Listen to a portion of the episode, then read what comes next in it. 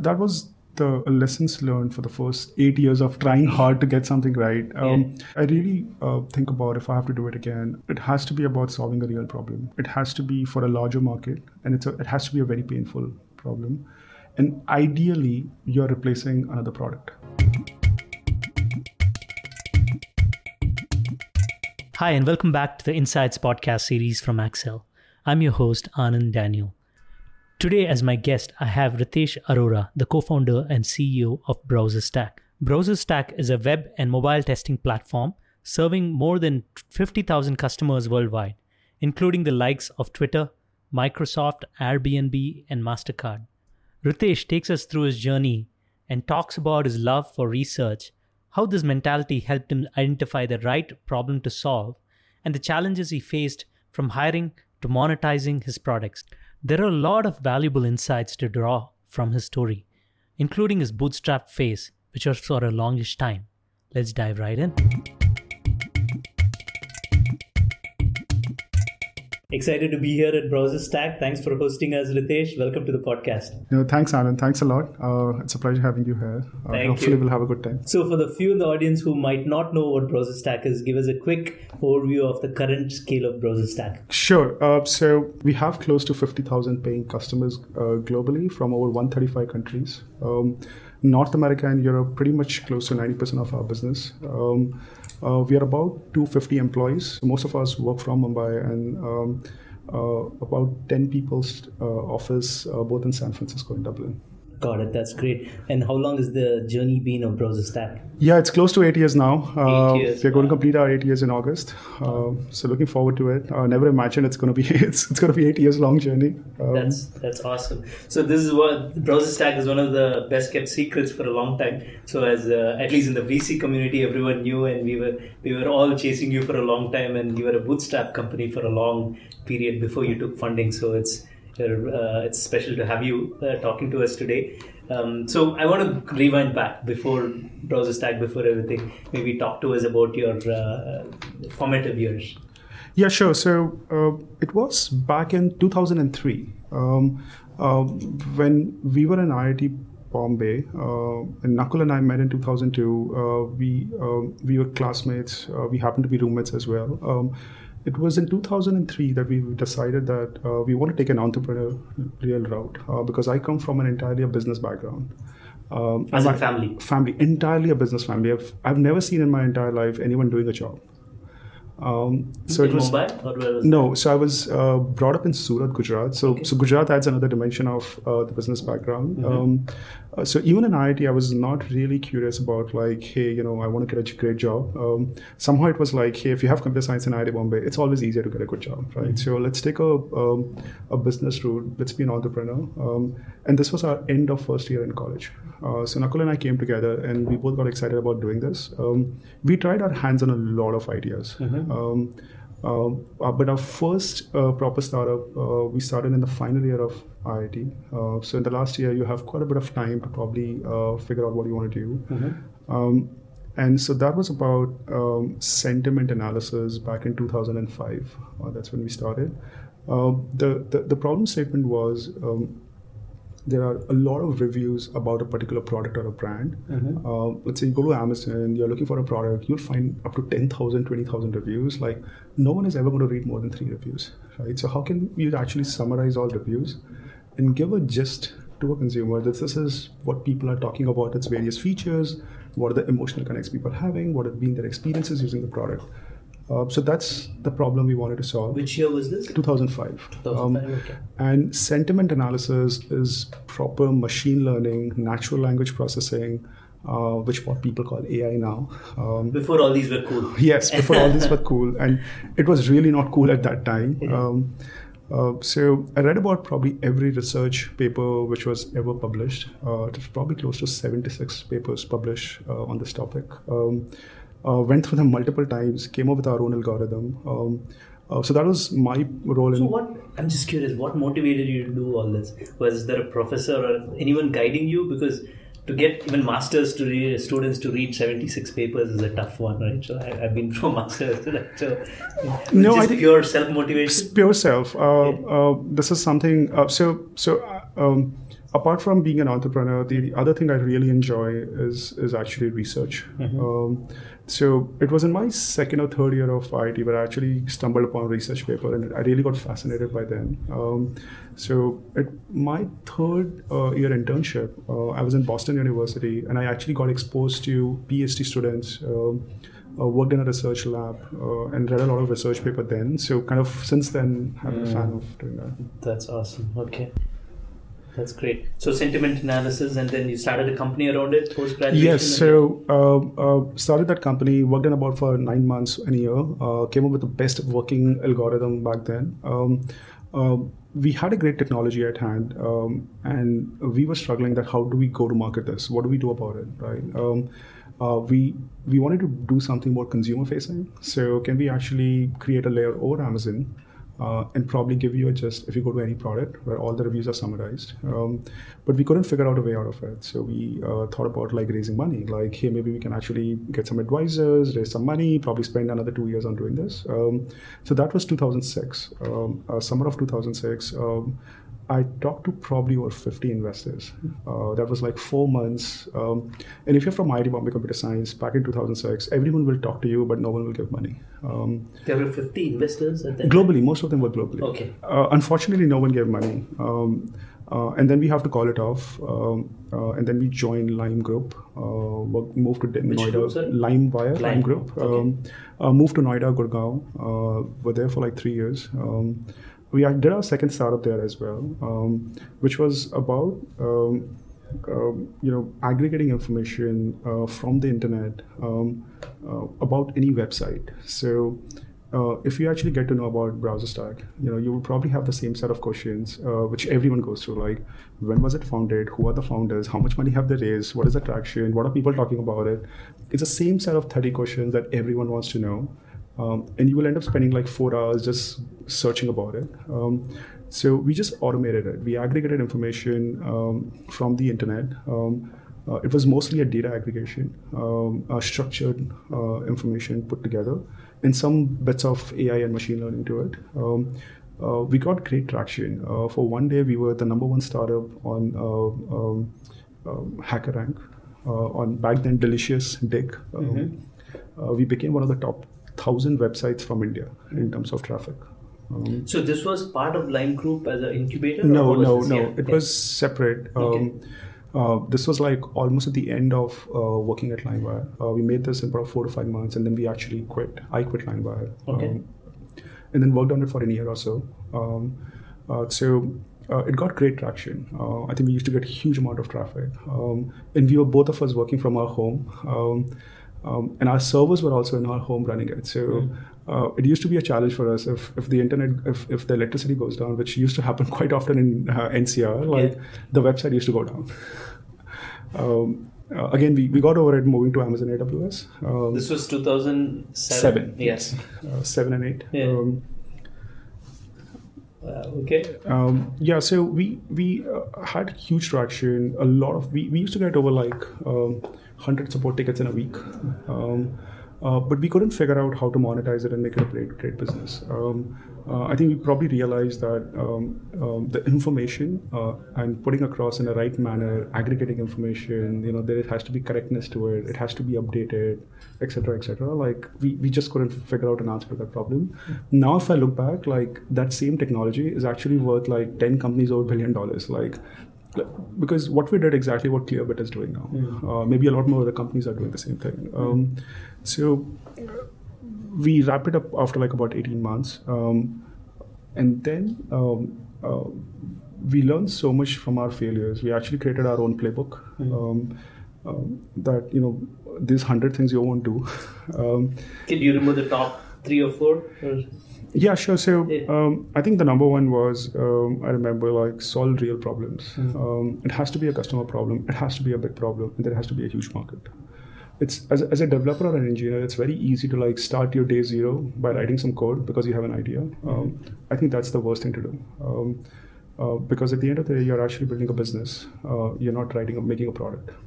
So business comes first then product is to solve that need of user. Um, um, so we The spent problem needs to be large and, uh, and it has to be large. Yeah, it has yeah. to be a big problem as Yeah. well. Like people face it on a daily basis. Yeah. um, um, and and it, it shouldn't be an idea driven journey like Mm. uh, it should be a customer driven journey it has to be a problem driven journey Hmm. um, so yeah f- few of those lessons Yeah. um, uh, we, we probably like um, uh, did spend about next one year uh, going through a lot of ideas uh, probably evaluated under 10 problems that we should look into and work upon um, uh, but So this is sorry, I want to take a pause here. This is three, four years out of uh, IITs, yes and you did one startup, and then you went Second. worked in this larger, slightly larger group, and then came out there, and then you took one year, and this is 2008 nine.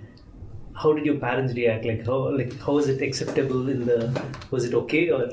Yeah, I think, uh, uh, of course, it wasn't very okay with my parents as well. Uh, but I think in the college itself, uh, I, I think I got a lot of pushback from them. Uh, but after a point, I think they they realized that I'm going to have my own different journey now, and they became very supportive. Um, in fact, after in my final year of college, and even after that for a year or two, my father financially supported me Hmm.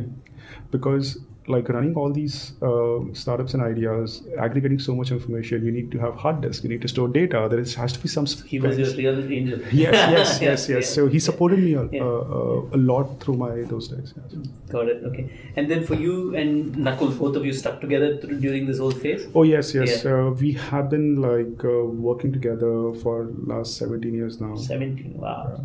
Yeah. Um, and, And and how did you have the conviction? You said we're just going to keep doing startups till we find one that's going to work. yes, yes. I think that that was the passion. Uh, There were always good days and bad days. Yeah. Uh, mostly bad days. so Um, back to 2008, you took one year off and then went through a bunch of No, we just we just we just Yeah. left uh, Lime Group um, and and we just started working on this startup. Okay. Uh, that again didn't work out, so we did spend another one year figuring it out. Like, hey, you know, what is the next thing we want to work upon? Mhm. Um, um, and after a year, we actually gave up because uh, we are still think about it. We are two engineers. Mhm. And we have barely written code for next 12 months. It's it's just like very unnatural, like Mhm. because you're only evaluating ideas, you're actually researching about them. Um, and in the meantime, a lot of companies started coming to us that, hey guys, you have great, built great technology, which is around um, machine learning um, and also data aggregation. Why don't you do something s- similar for us? Um, so we just naturally went into consulting.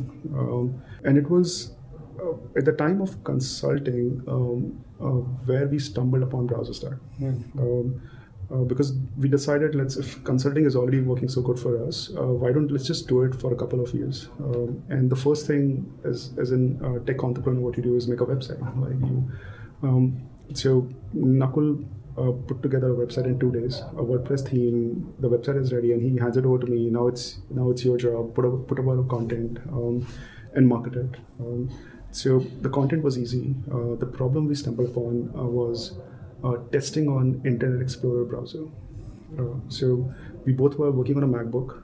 Uh, those days, 3G internet. There was no 4G, and we used to work out of a coffee shop, uh, Costa Coffee back then. Um, um, so downloading a virtual machine for IE uh, would have been a three-day job, and then testing it for another one day. So think about it like making a website is two days, Mhm. but testing on IE browser is a four-day uh, Mhm. journey. So that's where actually I declined. Here, I'm not going to go through this pain. Hmm. Um, and and then we look back in all our startups we have had this problem of testing on different browsers especially IE browser. Um, uh, and just a quick one day search uh, on the internet we realize um, there are actually hundreds and thousands of developers globally who face this problem on a daily basis. Um, just on Twitter, there used to be 100 people who used to badmouth Internet Explorer every day, and all of them was because of testing. Uh, so that was we stuck on a real problem uh, which people face on a daily basis to an extent they're actually expressing themselves uh, on internet in different forums uh, and looking for help um, so yeah so that's where that was the That's how you ran into this uh, in- into the problem of browser. testing Yes. across various browsers. yeah i think the first problem was only testing on internet explorer Okay.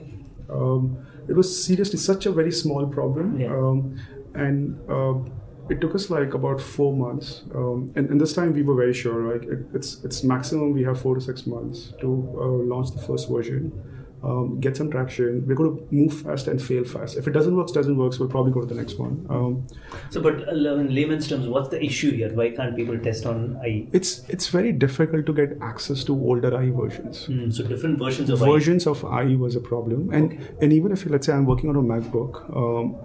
Uh, I'm a freelancer or a developer. I really don't know how to get access to a Windows machine which has an IE browser installed. Um, so the various permutations, combinations of the devices, like the different computers, right? Or mainly OSs in this case. Yes. So, and then the versions of IE. Yes. Right. Yes. Okay.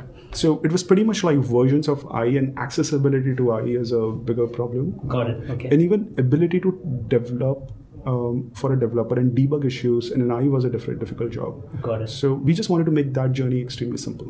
Um, something if I was going to spend my four days, can I just get it done in like an hour or so? Mm. Right. Um, so the first version of BrowserStack was simply an IE browser we were giving. Uh, we were technically became resellers of IEs. Mm. Um, so we launched uh, BrowserStack in August 2011. Um, and uh, we just reached out to the same people who were having struggles with the IE browser uh, on Twitter. Who were on Twitter, yeah. on different forums, Stack Overflow, um, yeah. and we just gave them free access to BrowserStack. It was all free. Hey guys, just use it. Give, give us your feedback. Um, um, and then we also reached out to John Resig, uh, who founded jQuery. Okay. Um, uh, so we just reached out to him saying that, hey, this is what we have launched. Hey, John, if you have some time, just look into it and give us your feedback. To our surprise, he replied back saying that you know, I have been looking for this time that someone will solve this problem. This is the biggest problem the internet is facing right now. Mm-hmm. Uh, and this is the biggest problem jQuery has to this date. Like, he's like, our number one problem is we just cannot have coverage for different browsers and device uh, browsers and desktop OSs back then. So he tweeted about it, uh, and his tweet took us to, um, um, you know, Hacker News. Uh, again, we became like the number one on Hacker News for a day. Um, and uh, it got us to uh, about 10,000 beta users in about three weeks. 10,000 unpaid users? Beta users. Beta users, users yeah. Uh, yeah. In about three weeks. Okay. Um, and many of them started asking for a paid version. Mm-hmm. Now, if I look back, I think they were asking for a paid version because the product was so bad.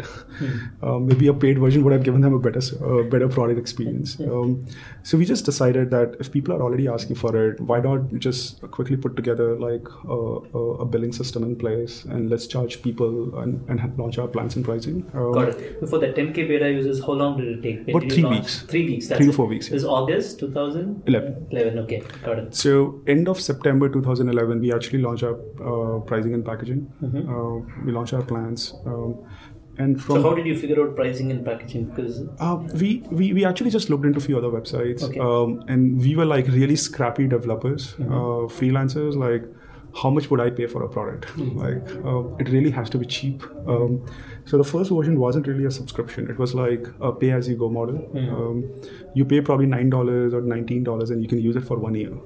Um, uh, but we also just had like a subscription model at the bottom. Um, uh, and from the first day itself, we actually had over 10 paying customers on our day one. Mm. Um, and uh, in about four to five months, um, um we we grew to about like uh, making about twenty thousand dollars a month.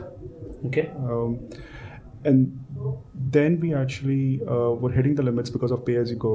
Uh, did some research um, and moved to subscriptions. Mm. Um, and we just skyrocketed from there. Um, um, in, in about six months, we crossed a thousand paying customers. Um, and in about a year, we, we, we touched a million in revenue. Um, and still, both of us working out of a coffee shop. million ARR, this is right? ARR, yes. Okay. And churn and all that?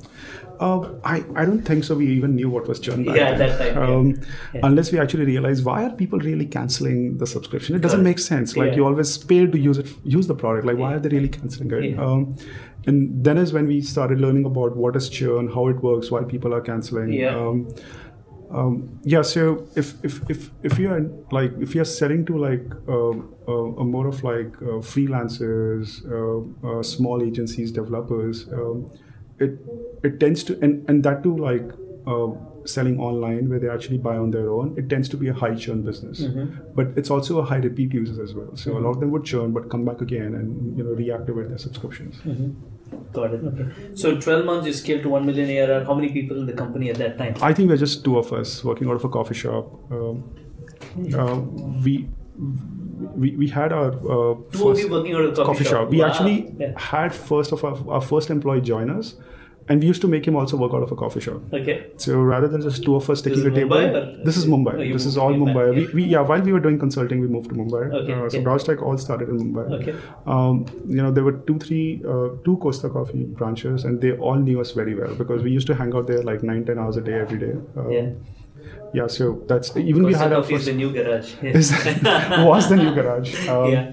uh, now I think it's Starbucks. Uh, but it's more expensive coffee. no, actually, it's if it's it's really cheaper uh, than actually renting your own office That's and working true. from there. Okay. Um, and we actually tried it. Like uh, we took um, an, a small cubicle in a serviced office Mm-hmm. where we just facing each other, sitting in complete silence. Mm-hmm. It was so depressing. um, we figured out coffee shop is way more exciting to yeah, work yeah, from. yeah, more, more interesting. So how long were you in the coffee shop? Uh, I think we were there for about like 15 months. 15. Wow. Okay. Um, um, so you used to pack up every morning, go there, work from X to X, and then come back. Yeah, it's just a laptop you have to carry, and you're all set. yeah. Um, um, and uh, then we then we moved to a because actually we moved out of coffee shop because we realized we were not able to hire people. Got it. Okay. Uh, we tried hiring people, we interviewed a lot of people, but the moment they came to our, co- oh, you don't even have an office right now. like, um, uh, we we tried for a couple of months and we said, hey, look, you know, we're going to waste our time, but we won't be able to hire anyone. Yeah. so we took a serviced office. Got it. Uh, and that was our first official office we moved to, um, and then we scaled there. Got it. Okay.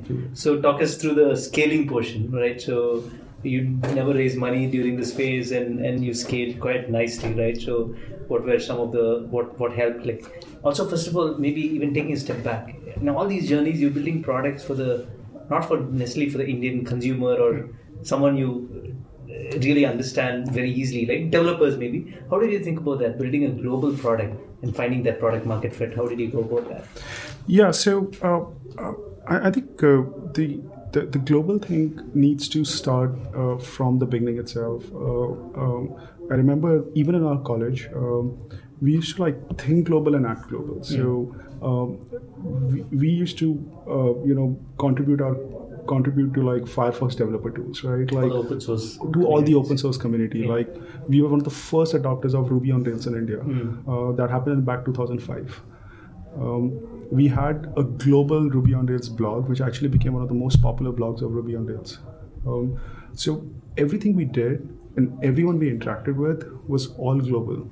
Um, we we read all the blogs, forums, interacted, uh, which was all the global developer community. Um, I think that led to our seeds of always thinking global and not really thinking about India as the only market. Um, and even when we launched Browser Stack, like uh, we were very clear, we are actually going to, you know, we're solving a problem of a real user. It doesn't matter where that person sits. Um, and and we never really thought about that we have to do only something in India itself. Got it. Okay, that's that's pretty cool. So that's how you cracked the first product product market fit that happened, and then talk us to the next few years, like what changed or how did you go about scaling? Yeah. Yeah, so um, the first four years of Browser Stack was all about like explosive growth, um, all driven by word of mouth uh, and influencers talking about us, writing about us. Um, uh, pretty much for like two years, uh, we were spoken in every alternate developer conference, um, and that took us to uh, close to 20 million in revenue, uh, about 30,000 paying customers, and our scale of the organization was 50 people. Wow. We are talking So about 20 million in ARR and 50 people. yes. Wow. um, Okay. um, we are we are, we are talking about like 40 developers uh, reporting to my co-founder, and um, I was the only product and business guy in the company. We, we did, did did not had a concept of functions. We did not had a concept of reportings and all.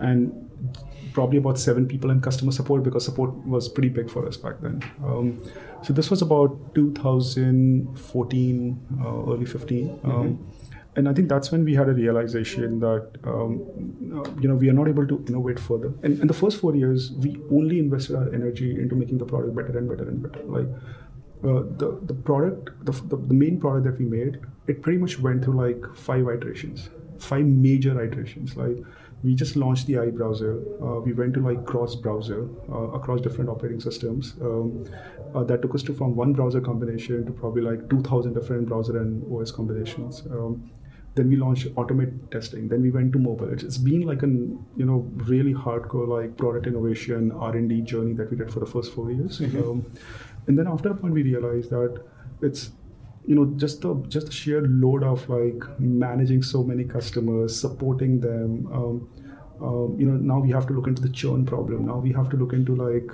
uh, the growing the revenue problem like how we continue to grow fast right? Like uh, word of mouth is not going to be sustainable to take us to the next bigger journey that we're going to have um, so we realize that you know we need to think about uh, scaling ourselves. Mm-hmm. um, and up till this time we were actually anti-scale. Like we really hated to probably Scale as in people, you mean? organizations. Got it, okay. Yes. Um, uh, that that has been our like single largest challenge. Um, we never wanted to scale. Uh, uh, we really looked up to like basecamp as an ideal example. We looked into looked up to whatsapp as an ideal example where it's probably like less than 50 employees having a maximum impact. Um, uh, but then we started having realization that probably we are not really whatsapp. Um, and we are a very different company um, so hence the, the, the thoughts of organization scaling started. Got it. Okay, this is 2014 15, and yes. 14, 15. And who are the customers here? Like, who's actually is it individual developers or how did that evolve? Yeah. Yeah, so uh, I think we just made our product for developers, keeping ourselves in mind. Uh, we, we made product for ourselves. Like, are we really going to be happy using it? Uh, Because we were solving our own problem, um, and we just kept a developer in mind. Um, uh, to our surprise, uh, after two three years of launching Browse, like three years of launching Browse, we actually started looking into like who are these thousands of customers who are paying us. Um, uh, there were like thousands of startups using us globally. There were freelancers, there was uh, agencies, there were large companies. Like uh, Microsoft was one of our like f- first early thousand customers. Um, uh, we had traction from like um, healthcare companies, financial companies. It's it's about like where developers are making application, they would end up using us, uh, irrespective of which kind of industry uh, and location they're from. Got it. So you realized that, and then when you start wanted to start scaling, how did you go about doing that? Right. So now that you had a sense for who the customers are, and they're like pretty much all over.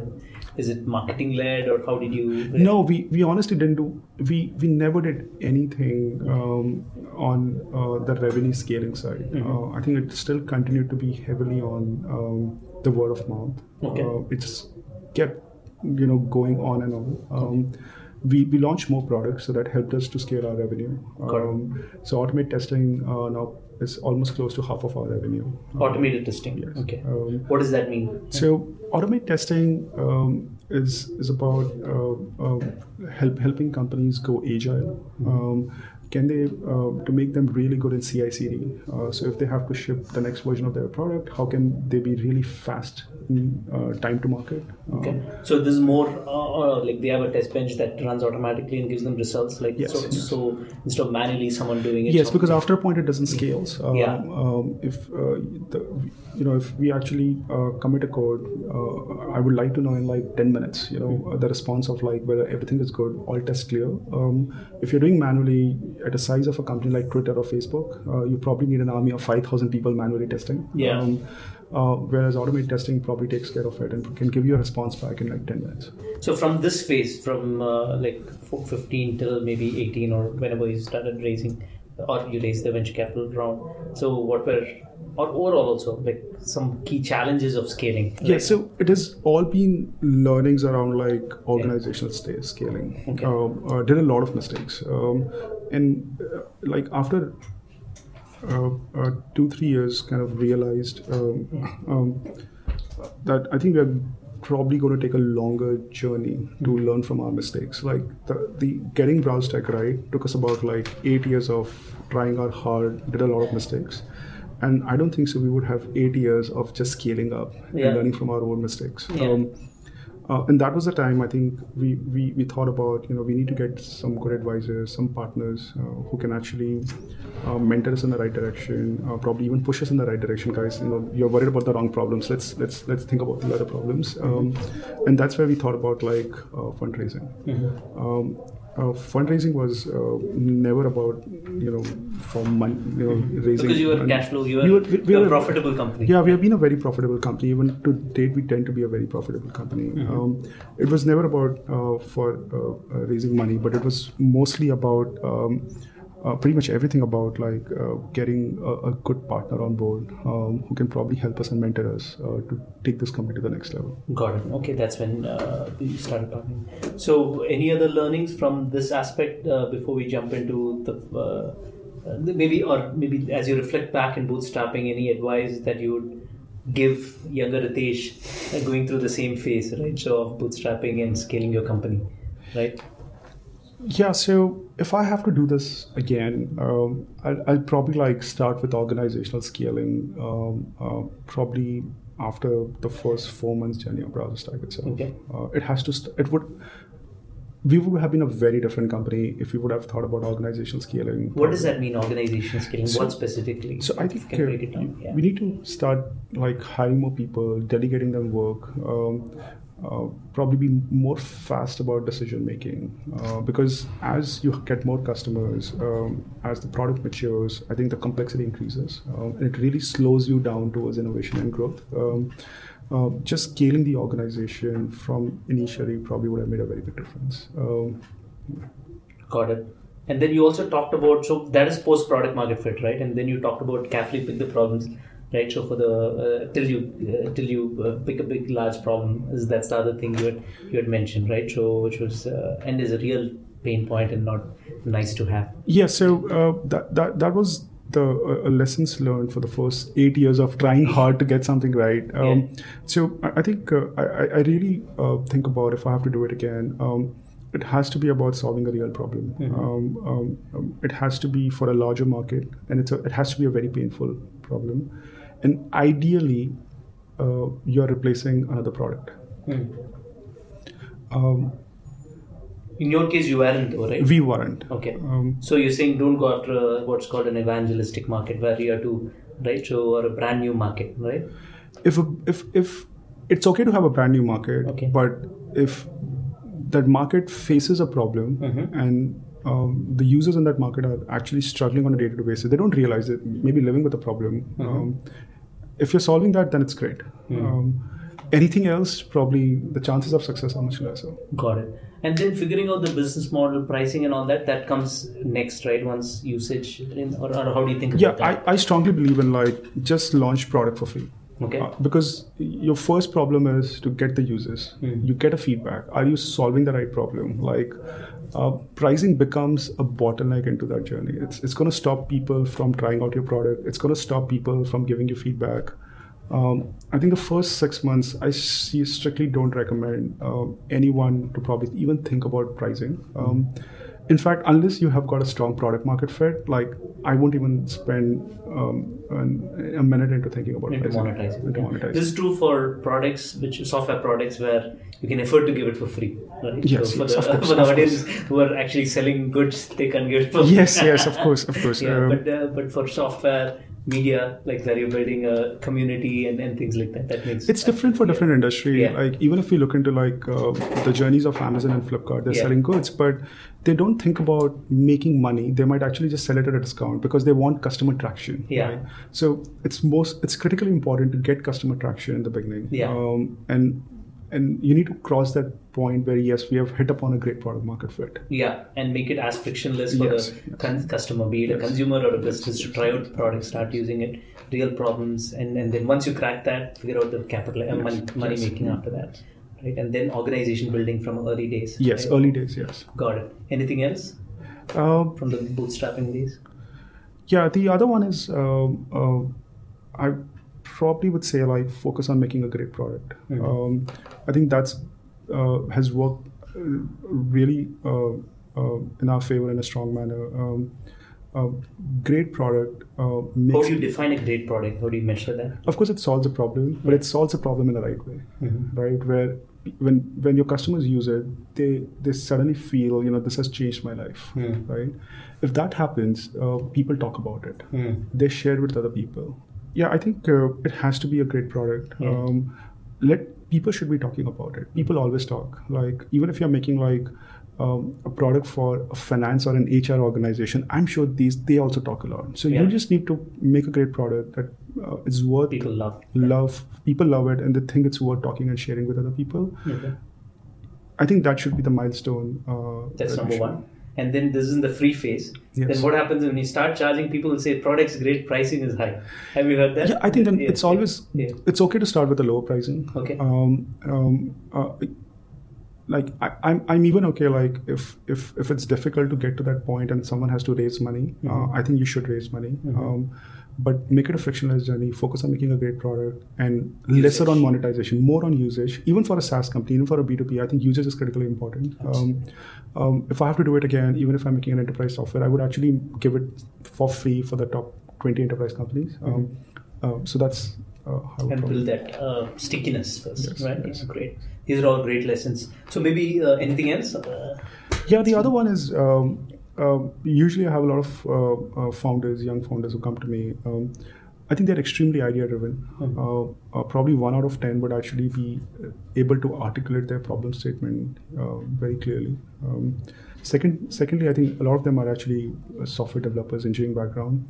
They they just think it's all about making a product. They don't realize it's actually uh, a business because it's in their hands to make a product, so they just easily get swayed by it and start building it. Um, um, and, and another one I would probably recommend is like there has to be a go-to-market strategy as well. Once we start thinking about monetization, like it's a founder's job to spend a lot of time into organizational scaling, scaling, and go-to-market. Um, so go to market strategy, right? So how do you define that to a young 23 year old Ritesh? Like what should he think about?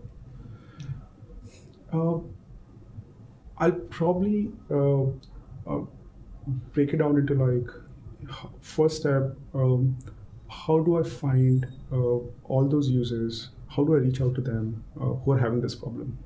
That's the first problem to solve. In your case, you did it by Twitter, Stack Overflow, and all these channels. For us, the word of mouth actually made it uh, uh, happen a lot for us. Uh, we really don't have to do it uh, because the word of mouth was doing it for us. Yeah. Um, but you have to programmatically do it for yes, other areas. yes, okay. yes. Word of mouth may not happen for everyone. Even if it happens, it may not take you so far. Um, so you will have to figure it out. What is your way of actually reaching out to those users who are looking for such a solution, who want to solve this problem? Um, the, the second one is that how do you actually um, make money out of these users? How do you retain them, adopt them the product? Um, Usage and then making money. making money and then how do you scale so th- those are the step-by-step journey uh, that i would think about a go-to-market um, Got it. and as you scale further like hey what are the different channels of acquiring customers what are the different channels of monetizing customers um, but i probably think that is like a little more further down the road i would probably recommend doing that from the get-go Yeah, because there's hundreds, if not thousands, of bootstrap entrepreneurs who are hopefully going to listen to this. That's why I'm spending so much time uh, really understanding. Yeah, I think for bootstrap founders, I think they, they get into a, a, um you know, uh, actually I call it a pit where um, uh, I think you need to move fast and fail fast. Um, um, it's, I think just try something for like 12 months. I think 12 months should be an upper cap. Um, uh, spend about four months putting something together. Um, probably reach out to the right users, uh, get traction. Um, probably innovate over and above that 12 months if, if it's not working just move on like uh, rather than committing ourselves to something which might be a bad problem to solve for longer, for longer time So you did two, three problems like that, right? And you followed this before you. So yeah, so we right? learned from that and we then evaluated so many different ideas. We actually used to think about it like, hey, is this problem or an idea worth my next three years of my Yeah. life? Right? Um, I, you know, I really have to convince myself that I'm going to spend my next three years doing this. Um, Hmm. Because your time is your most precious Yes, asset yes, here, right? yes, yes. Is it worth three to five years, right? Yes, so yes. fair enough. That's a great point. Great. No, maybe last uh, question. Switching gears, talking about what's changed since fundraising. Like, what what are the uh, you can talk about pros, cons, whatever you feel Yeah, yeah. comfortable, right? So, what should what how has it been for you? Right? Yeah, so uh, so uh, Accel invested in us. Uh, um, I, I think um, I probably made one of the best choices to go with Accel. Um, uh, I think operationally, really nothing has changed. Um, um, I have zero interference from Accel. Um, uh, in fact, they have been great partners. I think the reason I got them on board is to actually show us the right path, uh, push us in the right direction. I think they have been doing it. And of course, it's it's up to the founders how much they're receptive to it. Um, but uh, just maybe like it's great. Thanks for the compliments. But more more at a more from a founder who's listening. What are the things that investor or a good uh, board member brings to the table that you didn't have before? Right. So uh, I'm not trying to put you on a spot, but what is that? What is that that can a good investor can bring bring to the founders? Yes, so I think that good investor is important. Yeah. Uh, uh, fo- an, an, investor really needs to understand the founder very well. What are their strengths? What are their weaknesses? Um, uh, where do they lack? Um, so I think most of the time founders really lack uh, the scaling part of it because scaling is always new. You're doing probably for the first time most most of the times. Um, um, Whereas the VC might have seen multiple times. Yes. Right? Uh, so they can actually bring a very different perspective. Hey, a lot of things you're doing is not going to help you scale. Like, this is how you should be scaling. This should be a North Star. Uh, this is where you should be going, making you think more strategically about getting big, um, uh, going global, thinking global. Um, uh, I think that's where uh, investors bring in a lot of um, uh, probably their and experience. Sometimes this is different from what you might have been thinking, right? So you, the founder needs to be open to this feedback also or at the right mindset or no there's going to be some uh, yeah, of course. yeah sure. i think yeah. it it, uh,